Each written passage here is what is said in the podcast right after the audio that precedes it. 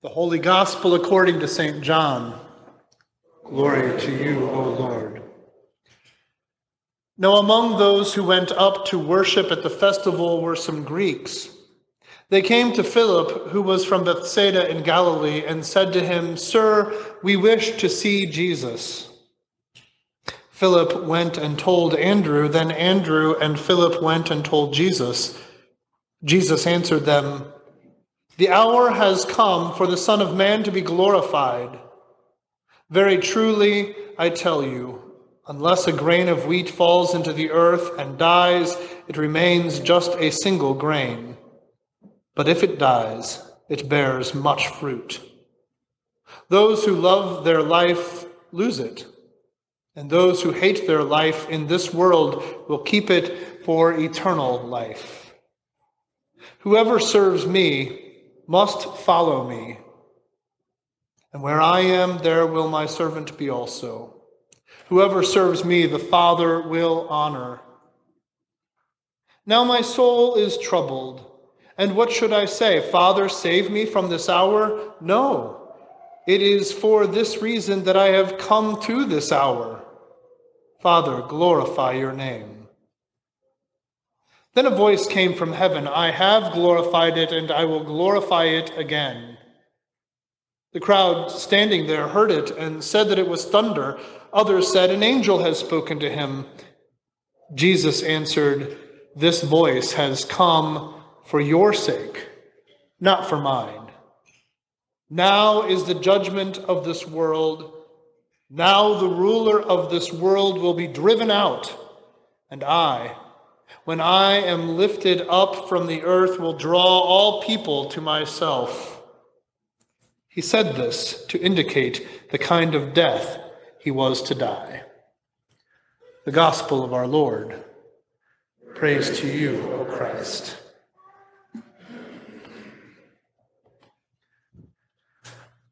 Grace and peace to you from God our Father and from our Lord and Savior Jesus Christ. Amen. It is a glorious time of the year, is it not? With the sun that is shining through on these early frosty mornings, and, and we get to witness what really amounts to a miracle. What was seeming death uh, comes forth as life. I'm talking of all of those uh, crocuses that are poking their heads up through the soil, right? The leaves are pressing their way through the frosty ground.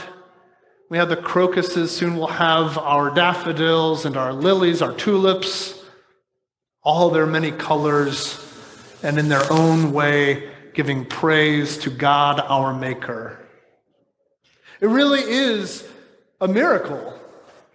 For we remember just a few weeks ago, we were knee deep in snowdrifts. And we look at this barren earth and we think, how can anything green and, and so tender as a leaf come up out of this? It's this miracle that Jesus alludes to. It's an agricultural uh, image that Jesus gives us of that single grain of wheat which must die. That is, it must be buried into the ground, planted with hope that it will not just stay dead and buried, but that it will spring its way up through the frosty ground and bear fruit a hundredfold. We see this miracle unfolding around us in nature.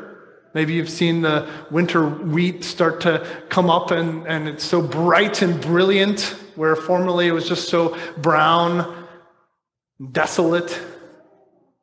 Pretty soon, our farmers will be planting into the ground seed. And they plant with that seed hope to feed their families and to feed our livestock and this world. It's a gift that God gives to us. But when Jesus is talking about this single grain of wheat and, and talking about this seed, he is talking about uh, himself. He's talking about a, a seed that was long promised from the very earliest days of humanity. You can read about it in Genesis chapter 3, just moments, hours after Adam and Eve had eaten from the tree of the knowledge of good and evil. They, the fruit was still wet on their chins, and God speaks to them.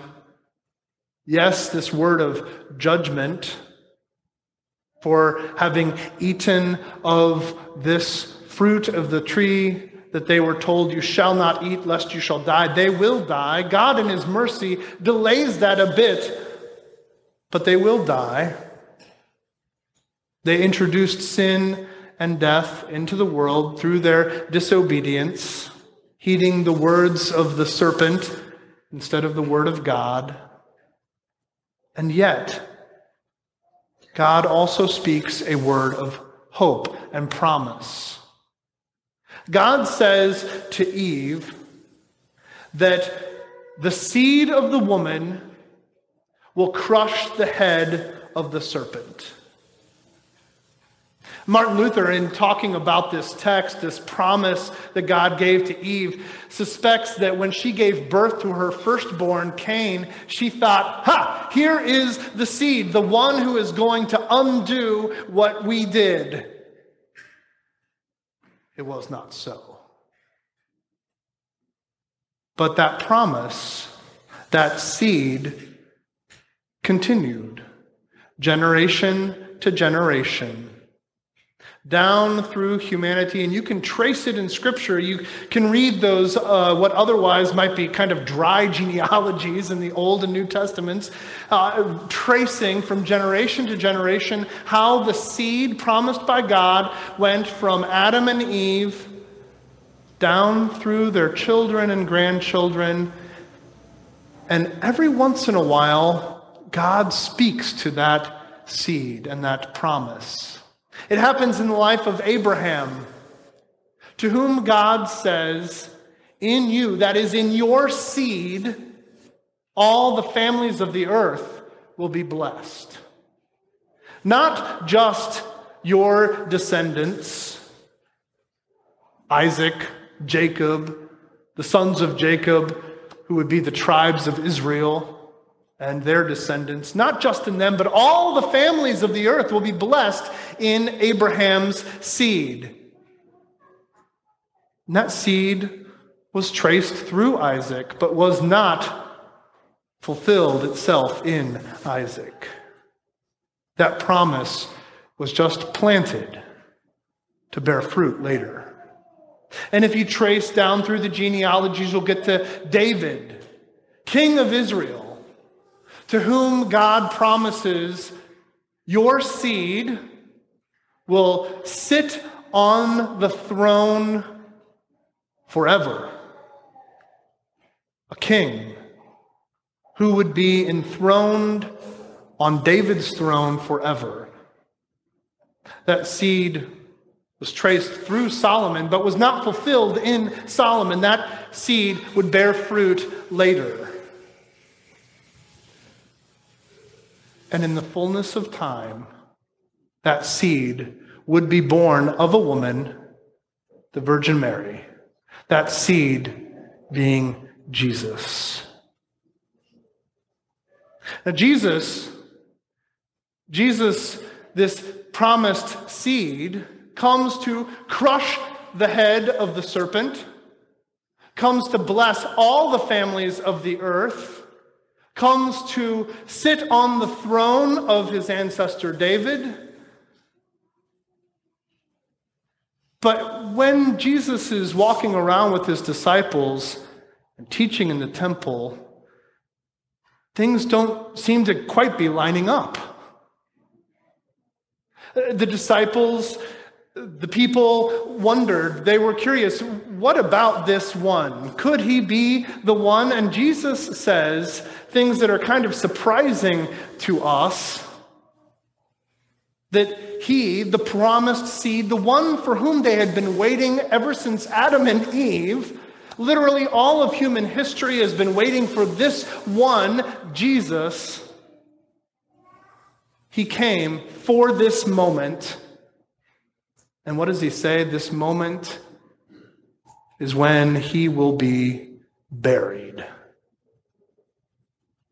That he would die and be buried into the earth.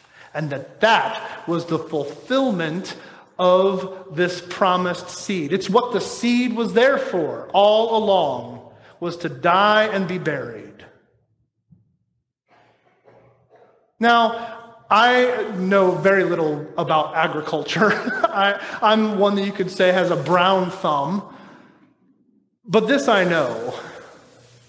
If you want to have a fruitful harvest, the seed has to be planted. And you plant it in hope. And for a while, it looks like nothing is happening.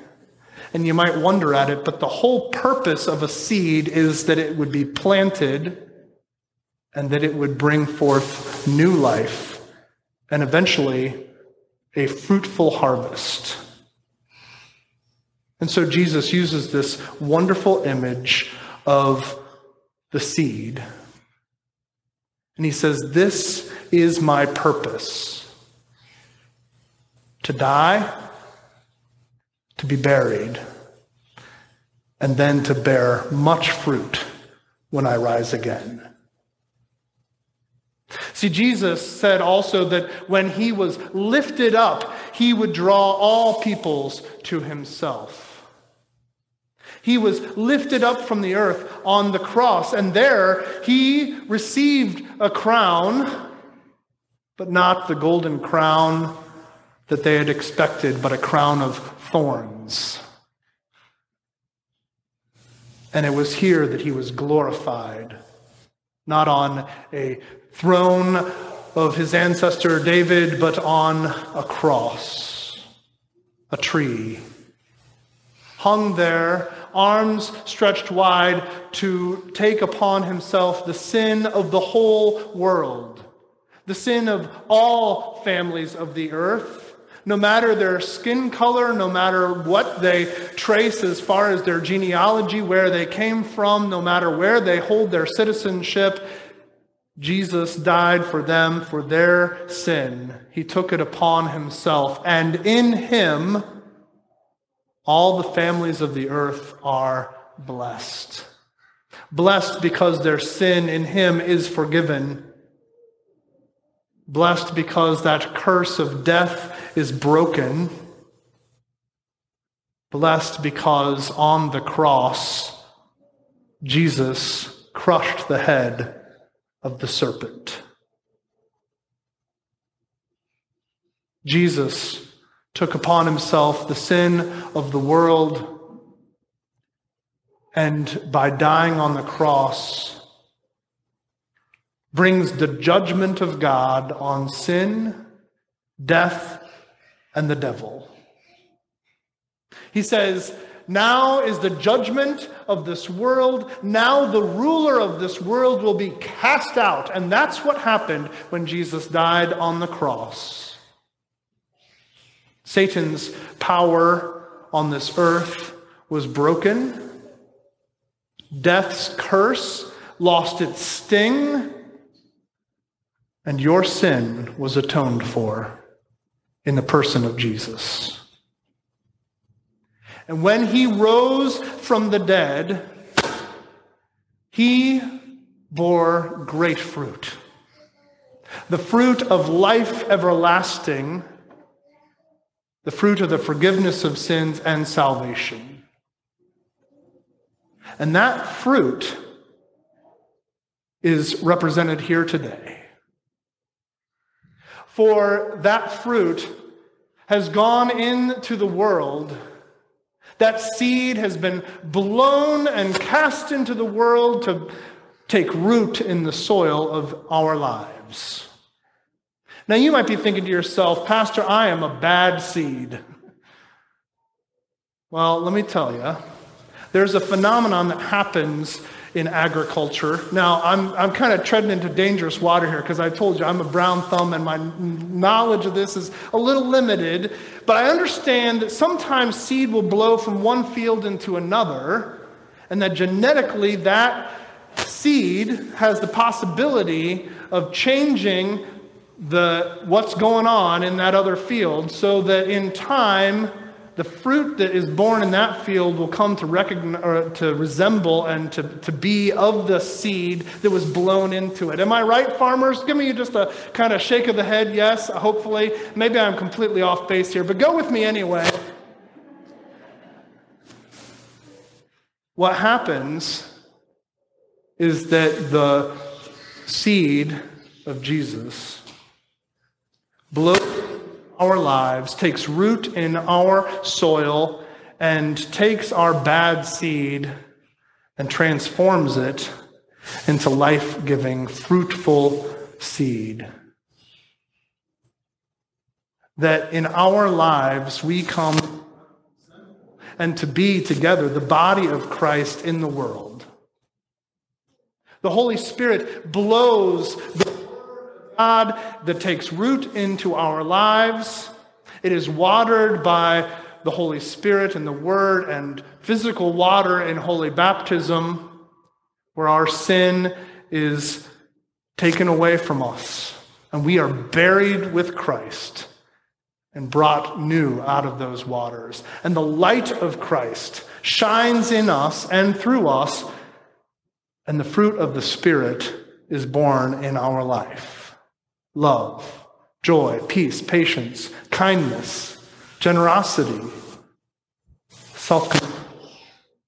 These fruits of the Spirit, evident in the life of Jesus, are embodied in his body, the, Christ, the body of Christ, the church, and in us as individuals.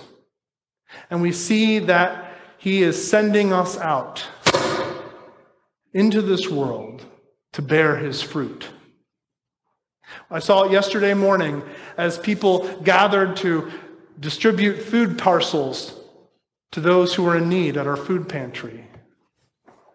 You can see it when people call each other up in these times that we've had this year, and people are lonely and people check in on each other. As we are the and live out fruits of the Spirit, God is present, active, and bringing about life where previously there was death. And sometimes it feels like death, right? Because you have to give something up. You know, people that came yesterday at the doing that, they had to give up part of their morning on a beautiful, gorgeous Saturday morning. They had to give of their labor in the cold weather, and yet they did it willingly for the sake of their neighbor. This is the work of God in us. And so we do, we lay down our life for one another. And Jesus says, as we serve, we know that He is there with us, and that where He is, His servant will be also in death and in life everlasting. God is planting his seed in us and making it bear fruit. Where will it bear fruit in your life this week? Pray that God may open your eyes to see and to recognize where He is blowing the seed of Jesus' life in your life to bless the families of the earth whom you come in contact with this week. In the name of Jesus. Amen.